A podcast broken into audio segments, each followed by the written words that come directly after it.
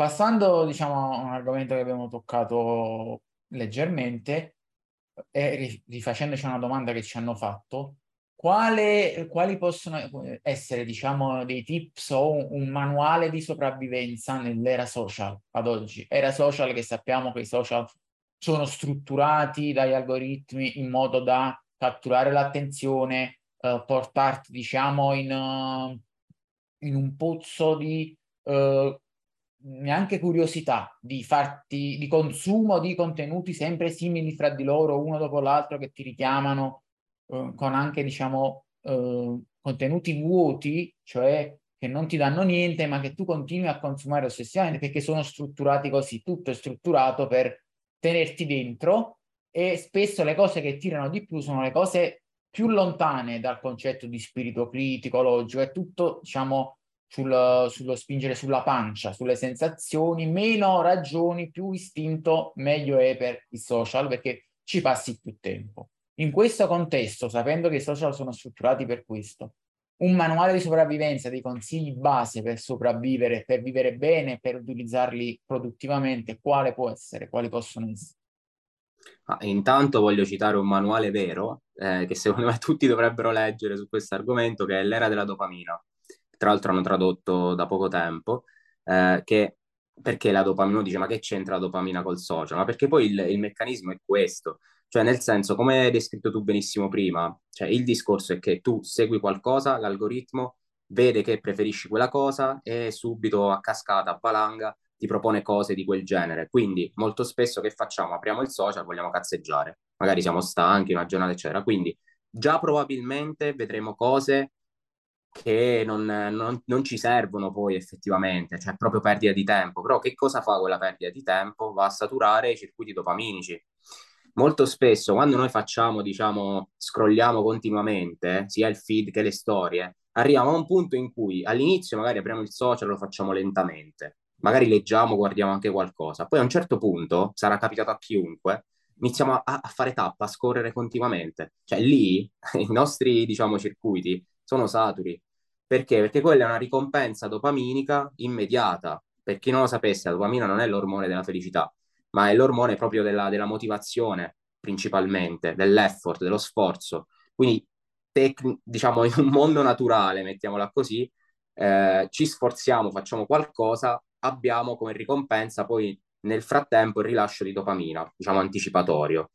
Invece, qual è il problema col social? Che eh, avendo, diciamo, a disposizione degli stimoli che poi sono fortissimi perché sono stimoli visivi, audio, ehm, diciamo anche di lettura, eh, effetti speciali, montaggi, insomma degli stimoli anche molto forti, un cinema diciamo in miniatura, alle nostre mani. Novità costante. Eh,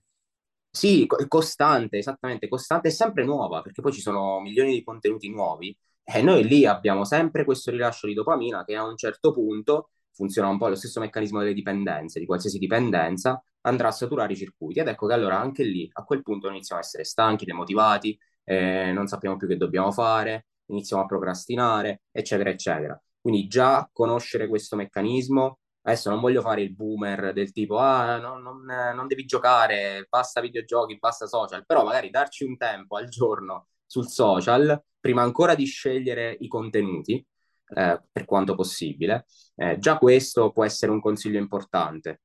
E il top sarebbe anche fare dei giorni di detox, cioè di non usare proprio il social anche una volta a settimana, però mi rendo conto che è già più impegnativo, però già limitare l'uso e scegliere le giuste fonti, magari usare il social per, uh, non so, per imparare qualcosa che ci piace, magari siamo curiosi, ci sono tantissimi divulgatori, per fortuna, c'è anche chi usa i social nella maniera più corretta da questo punto di vista. Ecco, facciamolo, iniziamoli a usare, eh, iniziamo ad ascoltare, a fruire contenuti di questo tipo, per esempio già questo è, sarebbe un ottimo passo in avanti. Sì, è praticamente l'igiene social, ovvero curiamo cosa seguiamo, eh, accorgiamoci se magari iniziamo ad entrare in dei loop per i quali eh, seguiamo persone solo che non ci danno niente, ma solo perché ci danno quel minimo di grati- gratificazione iniziale, come può essere, è molto abusato sui social tutto ciò che riguarda contenuti, diciamo, sexy, erotici e simili, eh, che non è porno, ma comunque sono contenuti allusivi e quindi si, si esalta molto tutto ciò che è la parte istintiva e magari tu ti ritrovi a seguire tutti questi profili diciamo che non danno niente se non una costante allusione sessuale e, e poi ti trovi ore di scrolling su questi profili hai perso anche la giornata, hai saturato la tua dopamina, hai depletato la tua dopamina e, e poi passi così le giornate praticamente e ti ritrovi vuoto e, e stanco a un certo punto. Che, che poi c'è un altro problema, cioè eh, i social possono essere uno strumento appunto utilissimo, però nel social noi vediamo sempre l'apice di ciò che stiamo vedendo, della persona che vediamo, sia nella sua attività lavorativa, quando viene condivisa, sia in quella sociale, eh, non so, chi esatto, esatto. i vestiti. Bias cioè, di selezione, bias sì. del sopravvissuto ed anzi eh, approfitto perché mi è venuto in mente adesso che potremmo eh, cercare di evidenziare adesso quelli che sono magari i principali bias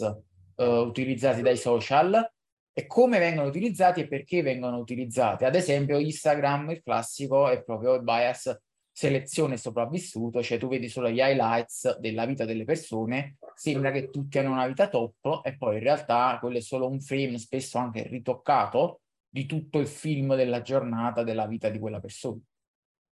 Sì, anche diciamo la regressione verso la media, eh, che anche qui è un concetto molto attinente perché vedendo sempre l'apice e mai la media di ciò che stiamo vedendo della persona, della prestazione, di ciò che vogliamo, poi che cosa succede? Che noi inconsciamente facciamo i paragoni con noi stessi. Cioè, questo anche la persona più, non so, più erudita, più critica, tutti siamo portati proprio per meccanismi sociali a fare delle, ehm, delle comparazioni con gli altri. E questo è un problema perché allora poi noi rapportiamo una prestazione che è all'apice con noi stessi, ma nella nostra media, cioè di ciò che facciamo quotidianamente. Quindi c'è un problema perché quasi sicuramente ci, senti- ci sentiremo meno, cioè ci sentiremo sotto quell'asticella che il social ha selezionato per noi, Infatti, con tutto ciò che ne consegue per l'autostima. Faccio sempre questo esempio che dico alle persone, ok, voi per uh, due settimane magari uh, seguite tantissimi bodybuilder di alto livello, fisici spaziali, prestazioni spaziali, eccetera, inizierete, voi siete la stessa persona di prima che iniziate a farlo, mm. inizierete a vedervi più secchi, più grassi, più deboli e vivere peggio il rapporto col vostro corpo. Poi magari non seguiteli più e seguite uh, tutte persone che mostrano fisicità normali, prestazioni normali, eccetera. Il vostro corpo è lo stesso, di persone che magari si allenano, eccetera, e incredibilmente vi vedete nel giro di due settimane di nuovo, vi vedete meglio, vi vedete uh, più in forma di nuovo, e c- quando siete identici è cambiato soltanto l'esposizione costante agli stimoli visivi e quindi ai paragoni mentali inconsci che avete fatto, cambiando appunto cosa seguivate, quindi gli stimoli mentali che avete fatto. Questa cosa è, è incredibile perché veramente si vede la, dis- la differenza in poche settimane, soprattutto in chi, eh, diciamo, veramente ha una sovraesposizione forte. Cioè magari che uh, segue centinaia di profili tutti simili, con contenuti simili, e sta 3, 4 ore, 5 ore al giorno a scrollare e assorbire passivamente questi contenuti. Se shifta nettamente i contenuti, eh, ha uno shift nella propria percezione e nel, nel, nel paragone, nella regressione verso la media che fa. Adesso abbiamo parlato di fisico, ma è la stessa cosa per tutti i campi della vita. Cioè, magari, eh, non lo so, seguite persone che parlano di finanza, avere successo economico nel lavoro, eccetera, e seguite solo gente che sembra essere milionaria, al lavoro della vita, eccetera. Voi magari siete anche realizzati, guadagnate bene, avete un lavoro che vi, fa, vi soddisfa, eccetera. Iniziate a vedervi come poveri, non realizzati, falliti, eccetera. Se poi invece non seguite più questi contenuti, seguite gente più sulla media, normale, che mostra più le cose normali, sale di nuovo, diciamo, l'appagamento verso il vostro stato economico, il vostro lavoro, eccetera, eccetera. O sulle relazioni, se seguite per esempio i vari guru della seduzione o delle relazioni e vi esponete a contenuti dove sembra che tutti quanti hanno un successo relazionale incredibile, uh, relazioni felicissime oppure tantissimi partner, successo sessuale altissimo, eccetera,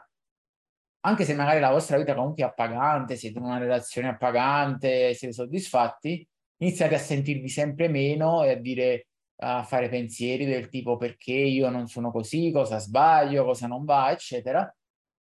Poi non, non seguite più questi contenuti e viceversa, vedete di nuovo la vostra vita da un punto di vista diverso, siete di nuovo più appagati, eccetera, perché c'è un,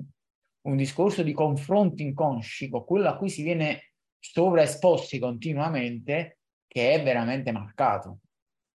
Sì, ma infatti con diciamo, l'esplosione dei social, soprattutto quelli visivi, eh, Instagram, TikTok, eh, comunque abbiamo assistito ad un aumento dei casi sia diciamo di mh, anoressia, ma anche vigoressia appunto nell'ambiente, oppure anche di disturbi del comportamento alimentare, insomma tutta una serie di disturbi che uno potrebbe dire sì, però oggi vengono diagnosticati sempre più spesso, c'è più prevenzione, insomma, vero anche questo, però i dati ci parlano chiaro, cioè, cioè comunque negli ultimi anni c'è stata un'esplosione.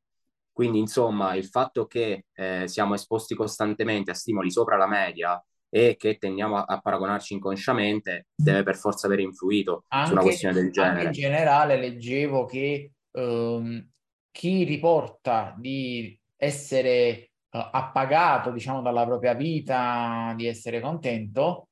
uh, è una percentuale sempre più bassa da quando sono esplosi social, soprattutto certi tipi di social in tutti i campi, appagati dal lavoro, dalle relazioni, dal fisico, da tutto, e c'è, c'è una proporzionalità inversa tra utilizzo di social e eh, senso di appagamento verso la propria vita. Certo, poi sempre ragionando sui, sui bias dei social, eh, un altro bias importante secondo me è quello dell'effetto alone. Mm. Eh, sul social si vede tantissimo ed è anche collegato molto al discorso, cioè praticamente l'effetto alone cos'è? Quell'effetto che sulla base di una caratteristica magari che noi consideriamo positiva di quella persona, può esserne anche solo una, noi estendiamo, se è quella giusta, noi estendiamo quella caratteristica a tutto il resto. Quindi ecco che quella persona, magari una persona di bell'aspetto, eh, e noi invece, eh, oltre a considerare una persona di bell'aspetto, inizieremo a dire che è anche intelligente, simpatica, eccetera, eccetera. Ecco, sui social, soprattutto appunto adesso anche Instagram si è aperto molto ai reel, eh, un po' come anche i video di TikTok. Eh, questa cosa qui fa tutta la differenza del mondo, perché poi si inizia a identificare il contenuto con la persona. Quando invece il contenuto, ecco, tornando sempre anche al pensiero critico, è sempre a sé dalla persona, cioè l'idea non qualifica la persona e va sempre valutata razionalmente proprio carta alla mano, carta e penna alla mano, come abbiamo detto anche prima, eh, se facciamo difficoltà. Eh, poi, ovviamente, questi processi sono processi inconsci,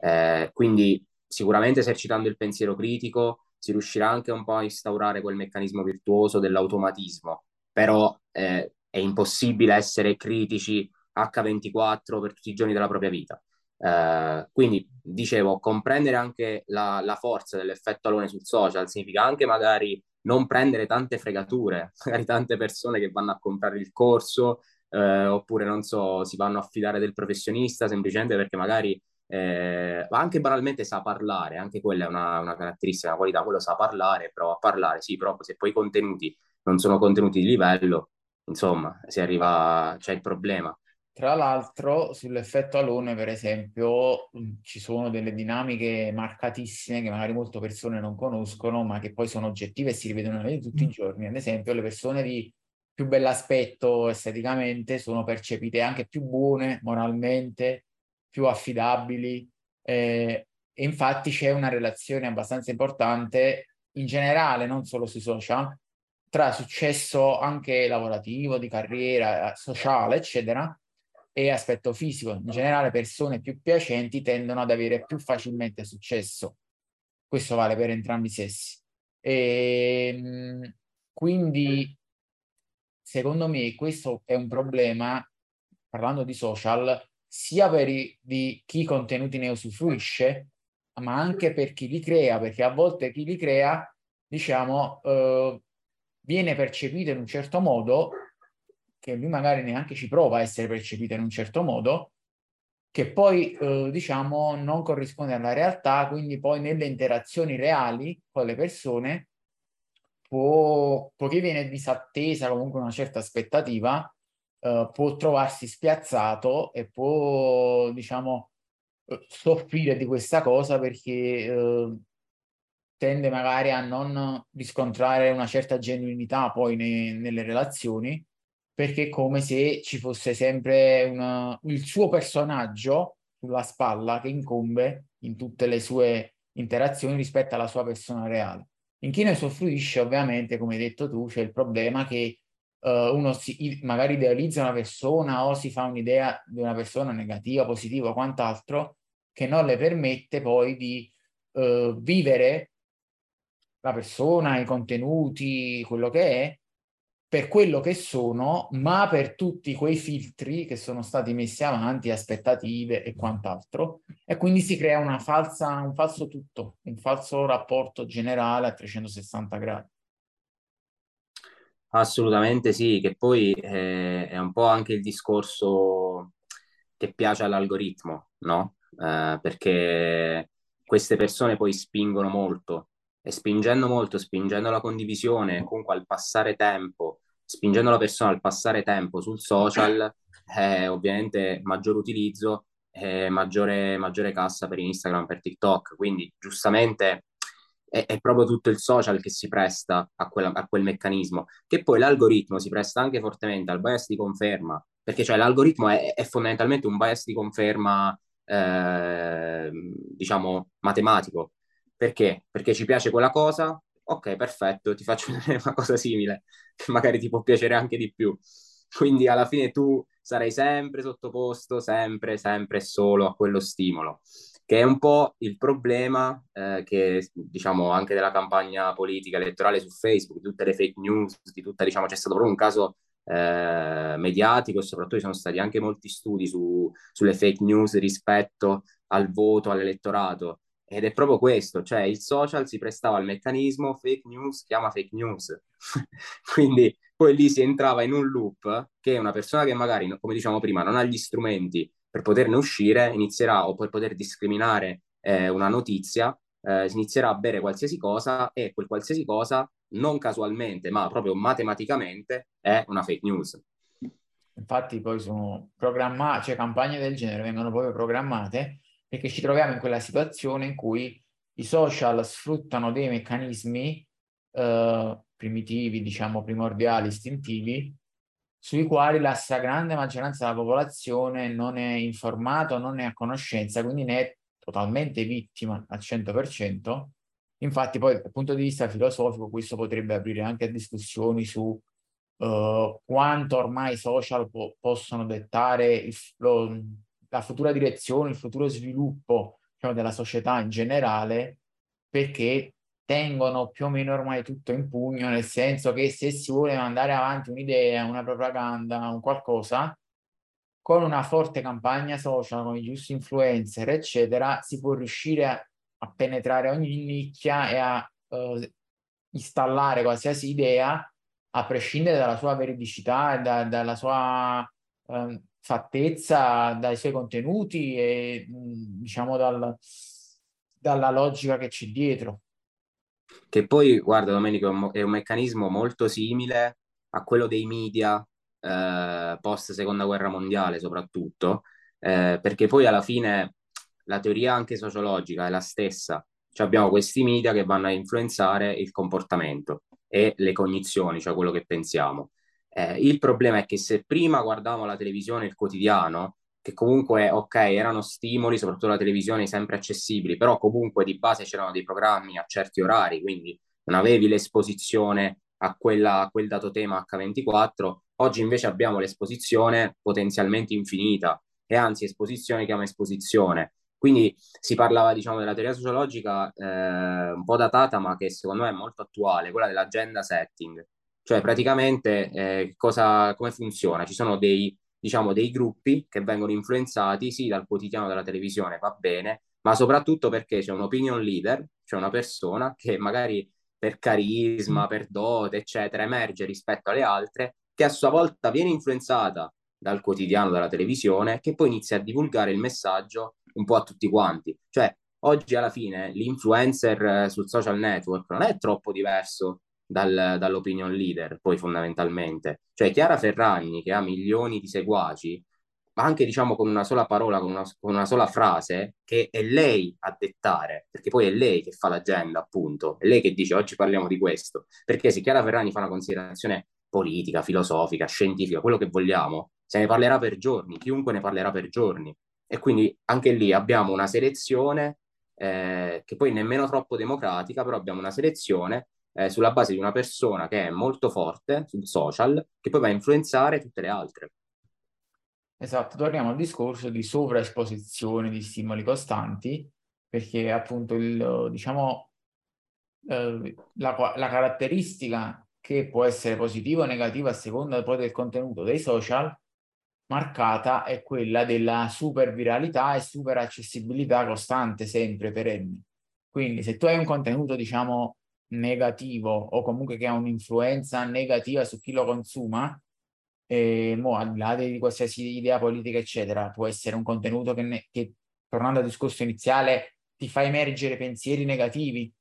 può essere sul tuo fisico, sul tuo stato economico, relazionale, uh, a pagamento della vita, qualsiasi cosa,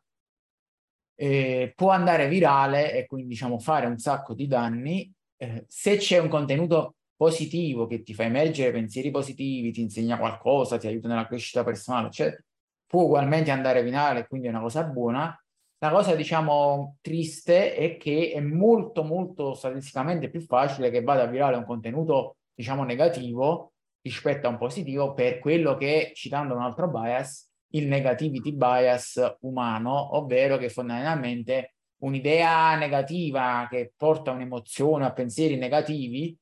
permane molto di più e viene percepita con una magnitudo molto più alta di un'idea positiva. Cioè, se io ho visto una cosa negativa che mi ha sviluppato paura, eh, disagio, sofferenza, me la ricorderò dieci volte di più e con un'intensità dieci volte più alta di una cosa magari positiva che mi ha suscitato benessere, sensazioni positive, felicità.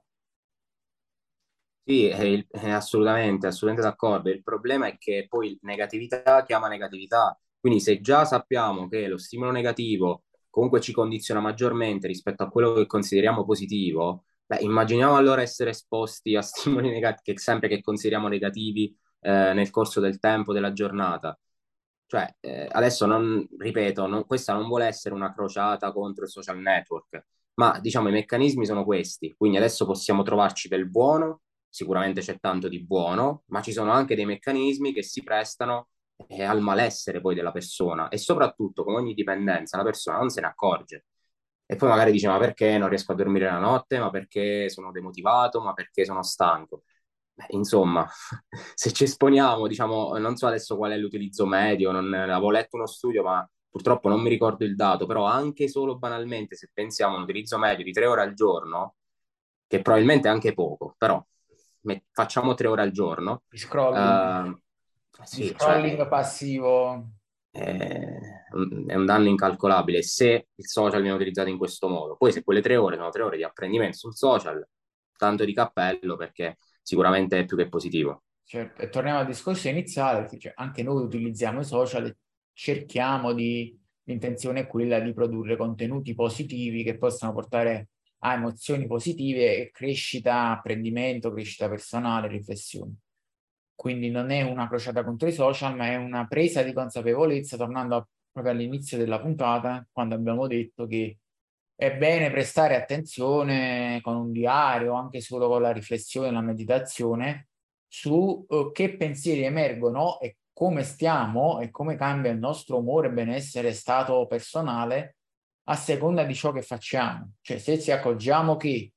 quando abbiamo usato molto Instagram, poi emergono pensieri negativi che mettono in discussione la propria autostima, pagamento di vita e quant'altro, magari è un campanello d'allarme per moderarne l'uso o fare una igiene social, cambiare i contenuti a cui ci esponiamo. Okay. Così come viceversa, magari se ci accorgiamo che dopo aver aperto Instagram, YouTube, quello che è, invece abbiamo sensazioni positive, emergono pensieri positivi perché abbiamo seguito un podcast, una lezione, abbiamo imparato qualcosa da un posto didattico, e o anche banalmente abbiamo visto un post positivo di una persona che condivideva felicità, buone azioni e cose così. E questo ci ha eh, motivato, ci ha fatto venire in mente pensieri di gratificazione verso la vita, essere vivi e avere determinate opportunità che magari altri non hanno, eccetera. Insomma, è un net positive. Eh, bene così vuol dire che se ne sta facendo un uso ponderato e, e con i giusti contenuti. Poi attenzione, non è che eh, tu, nella vita non devono esistere eh, pensieri negativi o deve essere sempre tutto rose e fiori, perché non è possibile, anzi a volte i pensieri negativi sono una scintilla, una miccia fondamentale per far scattare qualcosa che porterà un, un svolto positivo in futuro, ok? Uno stimolo. Eh, però ovviamente se costantemente ci troviamo in uno stato di pensieri negativi, rimuginazione, eh, rimuginazione che tra l'altro è uno dei sintomi o presintomi di alcuni stati depressivi, quindi è importante anche ricordarselo se uno si trova sempre a rimuginare su cose negative. E qualcosa non va, la vita non è e non sarà e non deve essere tutto rose e fiori, ci deve essere un bilancio, diciamo, tra pensieri negativi e positivi, cercando di esserne consapevoli da cosa stimola cosa, e, però se ovviamente l'utilizzo di certe tecnologie e eh, stimoli e quant'altro porta quasi sempre univocamente a sensazioni negative, pensieri negativi, c'è qualcosa da rivedere. Sì, ma infatti il, il discorso non è essere sempre positivi, sempre felici, perché comunque eh, la, la, felicità è un'emozione, quindi come tutte le emozioni non può durare per sempre, eh, ma c'è, c'è, sicuramente diciamo, una, un'alternanza degli stati emotivi, dei sentimenti. Eh, il punto è che la differenza sta nel capire che si può ambire sicuramente a una serenità, che poi è un'altra cosa, cioè fondamentalmente è l'essere comunque diciamo consapevoli del momento. Ci piace la direzione eh, mm. comunque generale, eh, la direzione in, in, cui stiamo andando, eh, ci piace come stiamo affrontando il nostro percorso, sempre in linea generale, con tutti diciamo, gli intoppi del caso, perché ovviamente non esiste il percorso perfetto, però diciamo vivere con questa consapevolezza. Quindi quantomeno una tranquillità interiore. Poi le, le brutte notizie, eh, le, la sfortuna, eh, insomma il momento di tristezza anche casuale, magari non riusciamo a capire perché, questi sono momenti comunque fisiologici, cioè anche propri dell'alternanza. C'era eh, un libro, adesso purtroppo non ricordo il nome, però il concetto era questo, cioè ipotizzava ehm, cosa diciamo, come potessimo vivere eh, come potremmo vivere, scusami, se fossimo sempre felici. Cioè, quindi noi sappiamo che la felicità stimola comunque appunto il rilascio di ormoni, dopamina a cascata, eh, mappe cerebrali che mutano, perché come ha spiegato anche Damasio, tra l'altro un libro bellissimo, alla ricerca di Spinoza, le mappe cerebrali mutano, i circuiti mutano quando, eh, siamo, quando proviamo un'emozione piuttosto che un'altra. E insomma, questo libro faceva, mostrava come vivere sempre felici in realtà sarebbe eh, portare la persona alla follia,